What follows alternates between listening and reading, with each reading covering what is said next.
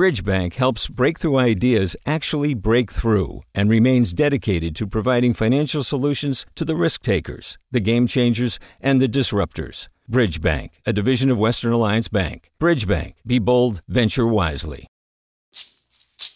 Hey, it's Glynn Washington from Snap Judgment. And if you love what you're hearing, and I know you love what you're hearing, please consider becoming a KQED member. Special access to cool events, behind the scenes footage, and so much more. Plus, you'll sleep better at night knowing you did your part for the community you depend upon. It's in you. Please be in it. Visit donate.kqed.org slash podcasts to sign up now. That's podcast with an S. Thanks. From KQED.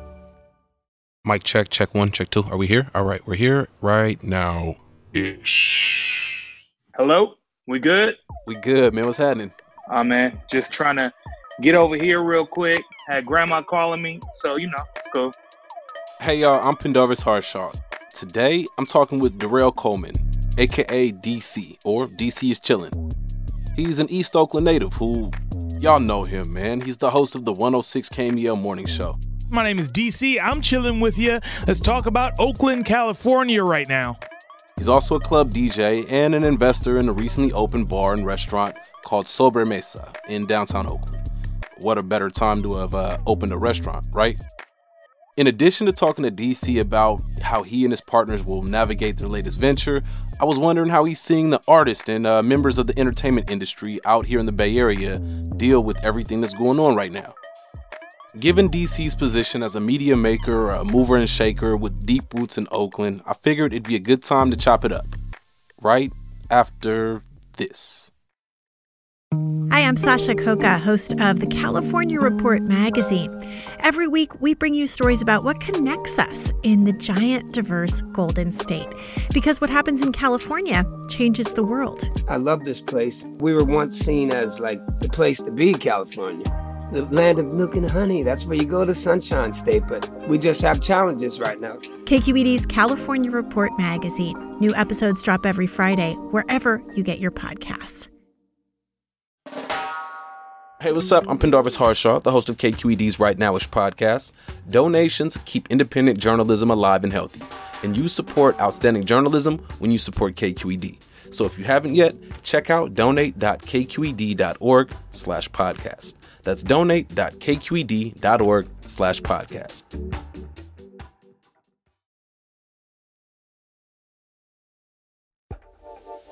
All right, since right now is sheltering in place and practicing social distancing, we're temporarily operating from my closet. We love to be having this convo over drinks at Sobre Mesa, but instead, DC and I hopped on a video chat. I'm uh, from Havenscourt, right between East 14th and MacArthur. Havenscourt, man. What's, what's it like out there now? Like some changes to the neighborhood recently? Uh, yeah, we just got bike lanes. That's a change. That, that definitely wasn't something that I would have seen, you know, when I was a, a youngster rolling on my Huffy around that joint. And then, so, and then growing up in East Oakland, how did you get involved in radio? I got to give a lot of love to one of my cousins. His name is Tommy McElroy. He was a part of a writing crew called Foster and McElroy and they were the ones who handpicked the women who ended up being En Vogue.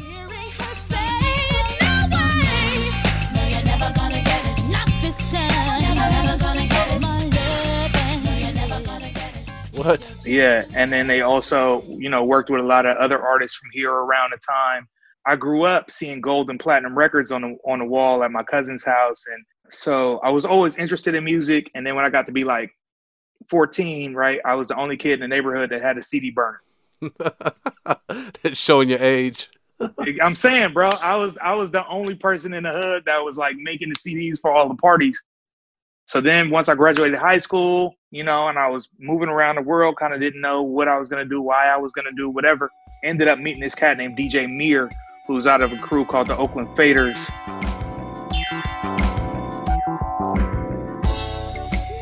And Mir kind of started teaching me like the real basics of DJing. He was like, "Yo, you ever thought about doing radio?" And I was like, "I mean, yeah." Which the truth is, I had high level thought about doing radio because I used to watch Martin back in the day when I was a kid. No, no, this is my show. I ask the questions here. All right? Do your feet stink? I'm sure they do. Next caller. What up?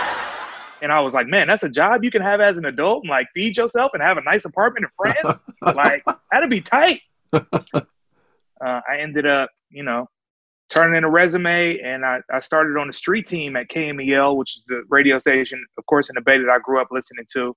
And I've been there since. What specifically do you do at KMEL? I'm one of the co-hosts of the uh, Sana G Morning Show. Sana G Morning Show. It's your girl Sana. What's up? What's happening? DC is chilling. You Your player partner G Biz. 10 a.m. until 2 p.m. I have my own midday show, as well as me and the brother DJ D Sharp, who's the arena DJ for the Golden State Warriors.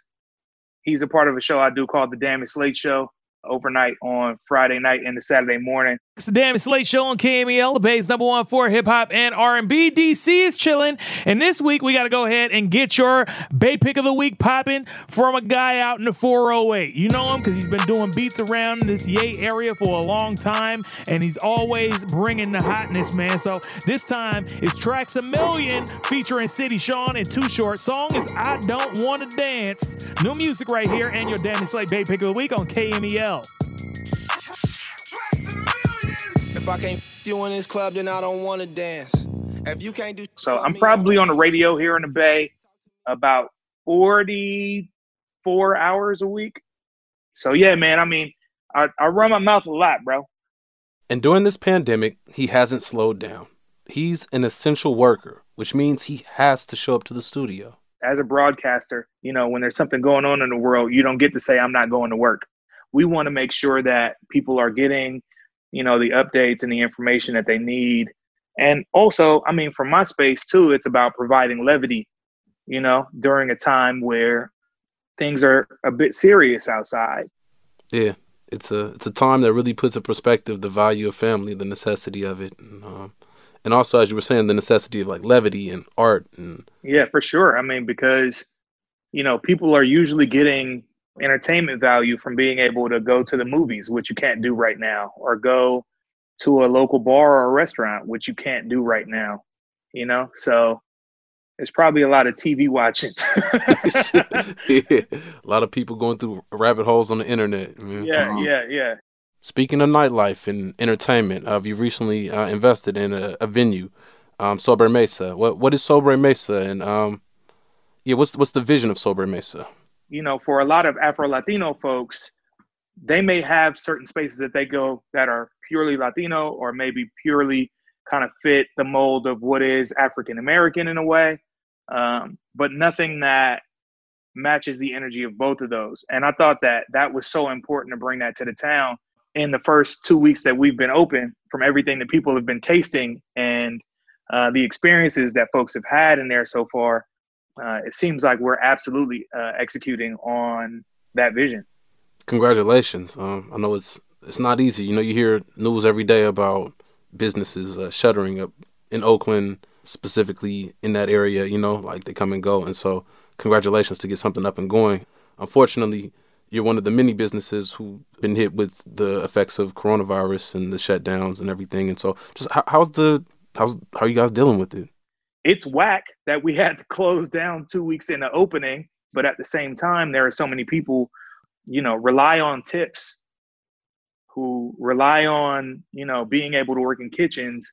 I was talking to some friends today about the fact that there are you know undocumented folks that are working in so many of these businesses you know behind the bar or in the kitchen who can't go and file for unemployment because they don't have the paperwork to be able to do that like what are they going to do so those are the folks that i'm kind of thinking about in this time Yeah, that was part of the reason I was really interested to talk to you, knowing where you stand in the community and your involvement not only in the art scene but also in nightlife. Like, what what are you seeing other people's do, like in terms of uh, resources or or actions right now? I can tell you this.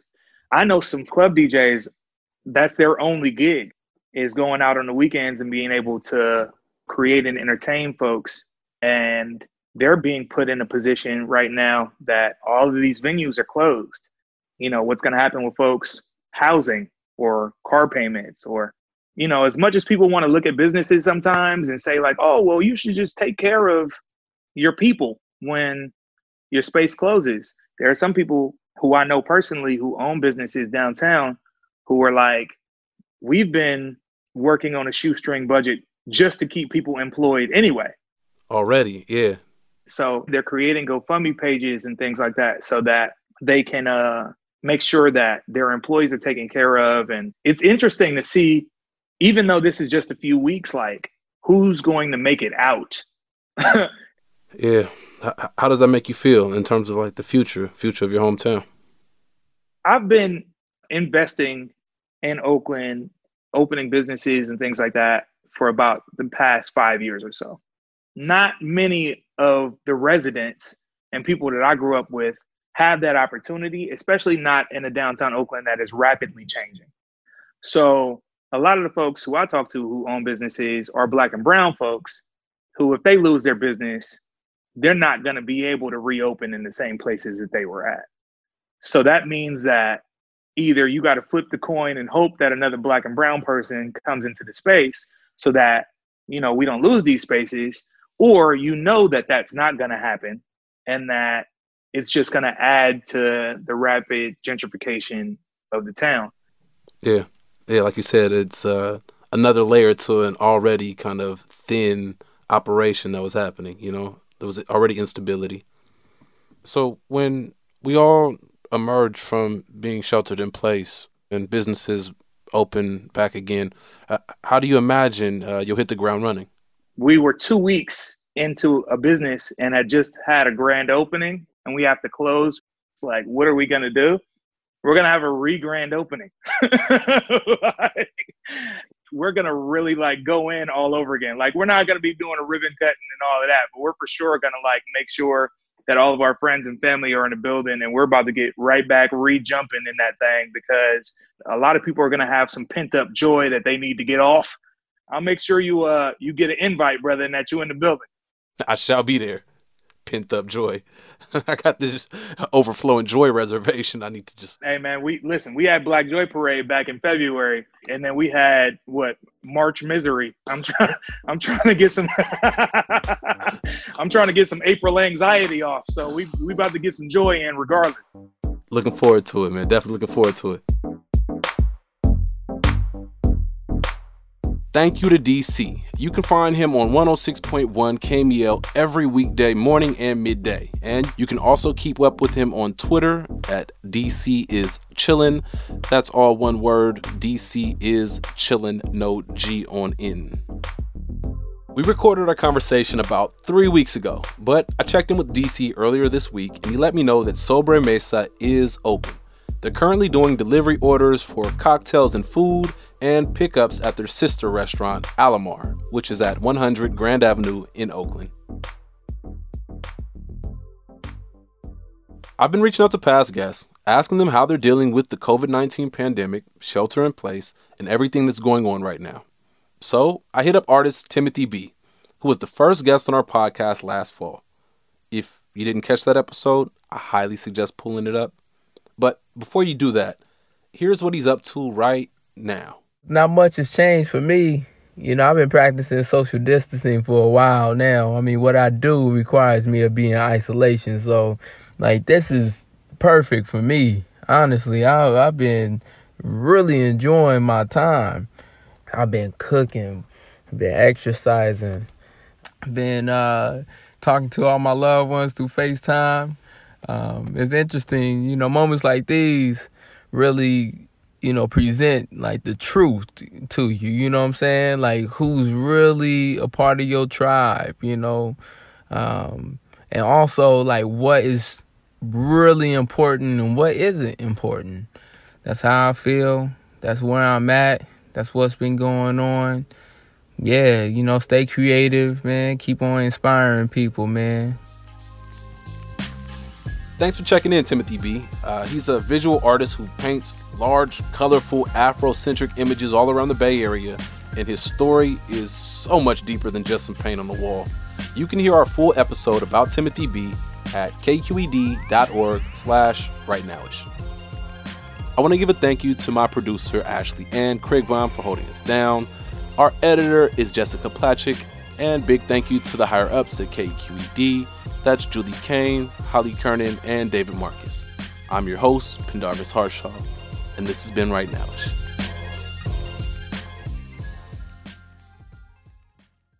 Do you love learning about the San Francisco Bay Area? Its history, its people, its unique blend of cultures?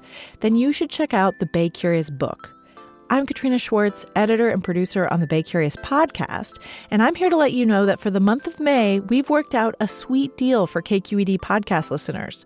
Right now, you can get the Bay Curious ebook for $1.99. That's right, $1.99. Just search for Bay Curious wherever you get your ebooks or find a link in our show notes.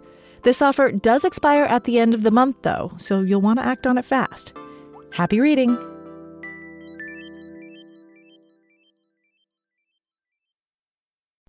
Hey, it's Avery Trufelman, host of Articles of Interest. And I've got to say, I've been a fan of KQED ever since I was a little kid and I would come out to San Francisco to visit my grandma. It was just what we'd always turn on every time we got in the car, every time we were making dinner and turning on the radio. It was always KQED.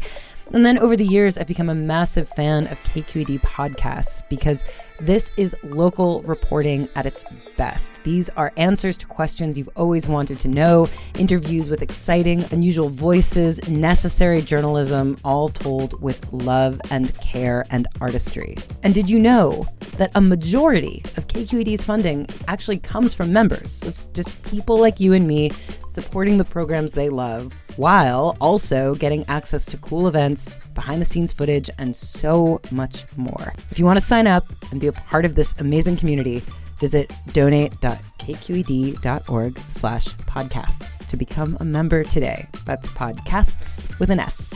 Thank you for listening and thank you for your support.